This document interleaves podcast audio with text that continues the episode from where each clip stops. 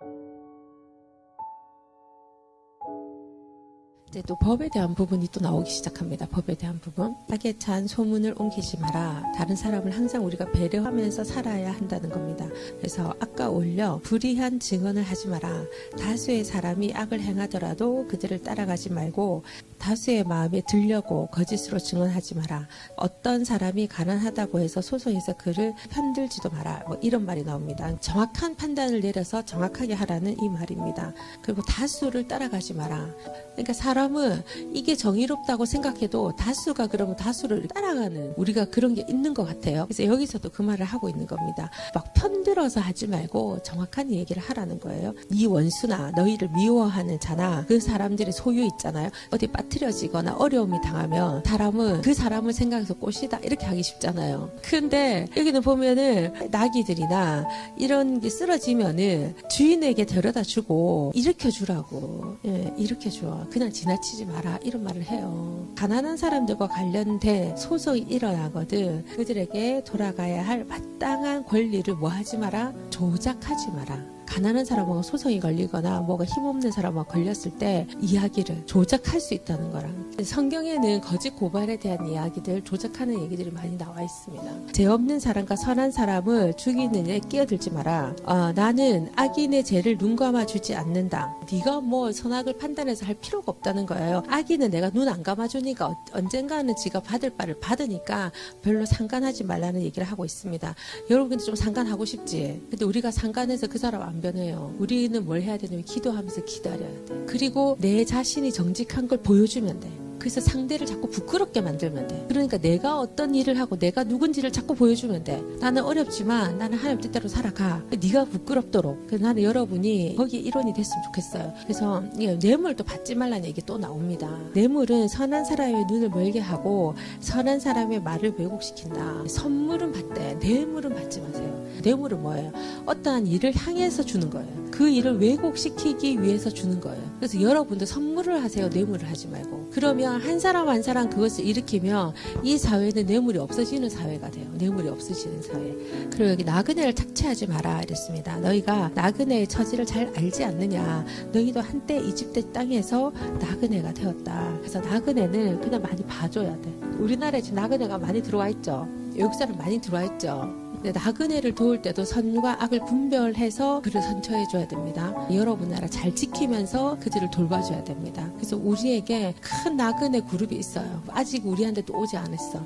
이 북한입니다. 북한. 우리 동족. 근데 나그네가 돼버렸어. 그들이 한국에 들어서 나그네 같이 헤맬 때에 여러분이 많이 도와주시기를 바래요. 항상 그들을 위해서 기도해 주시고 선처해 주시고 나그네를 잘 보살피는 여러분 됐으면 합니다.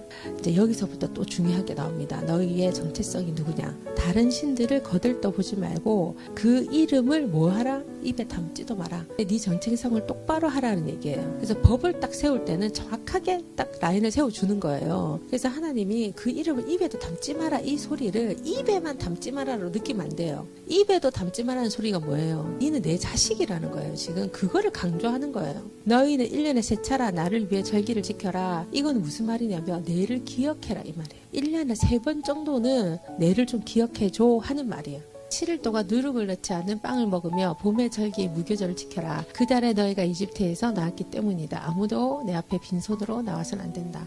이 말이 무슨 말이냐면 어버이날하고 같은 의미예요. 내가 너희를 이집트로 불러냈고 내가 그 고생을 했는데 너희가 이 날을 그때 나왔던 고생을 좀 생각해가지고 그때 먹던 걸 좀 먹어라 이거지. 먹고 내 앞에서 빈손으로 오지 마라. 뭐라도 네가 감사할 걸 갖고 오라는 거야.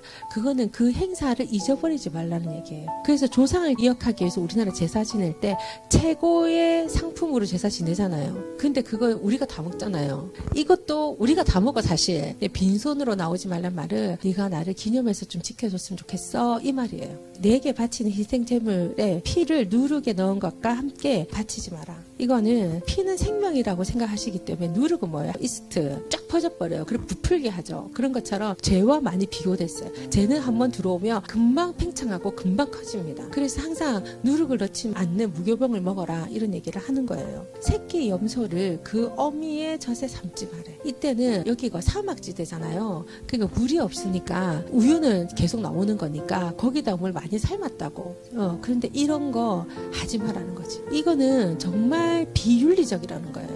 그러니까 이거 삶는 거 하나도 우리는 그냥 그거니까 하면 안 돼? 이렇게 생각하지만 주님은 절대로 그 비윤리적인 짓을 네 입에 넣으려고 하지 말라는 거지. 하나님은 굉장히 좀 인격적이신 분이고 윤리적이신 분입니다. 이런 얘기가 나와요. 그러니 그들의 신을 숭배하지도 말고 섬기지도 마라. 내가 그들을 지면에서 쓸어버리고 그들이 신성하게 여기는 낭금 모양의 기둥들을 산산히 부숴버릴 것이니 너희는 그들이 하는 짓을 조금도 따라하지 마라. 이거 정말 중요합니다. 세상에서 주는 지식과 지혜들을 거부하겠다는 거지. 하나님의 지혜는 지식으로 얻을 수 있습니까? 없습니까? 절대 얻을 수 없습니다. 사람은 할 수 있을 것 같다라고 생각을 합니다. 사람은 시스템화 해서 그렇게 하면 할 수 있다고 생각하는데 그 지혜는 절대 얻을 수 없는 거예요. 하나님의 지혜는 어떻게 해서 나와요? 오직 하나님의 뜻 안에 나오는 그분께 순종해서 그분의 마음을 읽으려고 하는 사람에게서 그 지혜가 나옵니다. 저는 여러분이 하나님의 지혜를 얻는 자가 되기를 바랍니다. 그리고 그 들이 하는 짓을 조금 도 따라하지 마라 그랬어. 그들이 만들어 오는 생각과 그들이 만들어 놓은 게 그럴싸하다고 속지 마세요. 하나님의 말씀인 것처럼 뭔가가 힘이 있는 것처럼 세상의 지혜인 것처럼 하는 그것들을 따라하면 안 됩니다. 그들이나 그들의 신들과 타협하지 마라. 그들이 그 땅에서 너희와 함께 머물지 못하게 해야 한다. 그렇지 않으면 그들이 너희를 꾀어 죄를 짓게 하고 그들의 신을 섬기게 할 것이다. 조심하여라. 그것은 대단히 위험 한 일이다. 여러분의 영역, 여러분의 boundary 이게 있겠죠. 그 부분에 머물지 못하게 해야 한다. 여러분 안에 들어오지 못하게 하세요. 여러분의 생각과 사상을 반드시 지켜야 됩니다. 여러분 조심하십시오. 여러분은 가신하지 마시고 하나님을 딱 바라보시고 나를 만든 신이 누군지 그러니까 다른 신과 하나님이 다른 이유가 그거예요. 그는 우리를 만드는 거예요. 그리고 우리를 구원하기 위해서 자기 아들을 우리에게 줬다는 거예요. 그거는 어떠한 윤리적인 문제를 다 뛰어넘는 문제예요. 어떤 누구도 이 땅에 나를 위해서 죽어준 사람은 없습니다. 그래서 우리를 창조하신 그분이 나의 정체성인 거예요. 그래서 오늘은 여러분의 정체성을 똑바로 알고 내가 섬기는 신이 누군지를 똑바로 아시기를 바랍니다.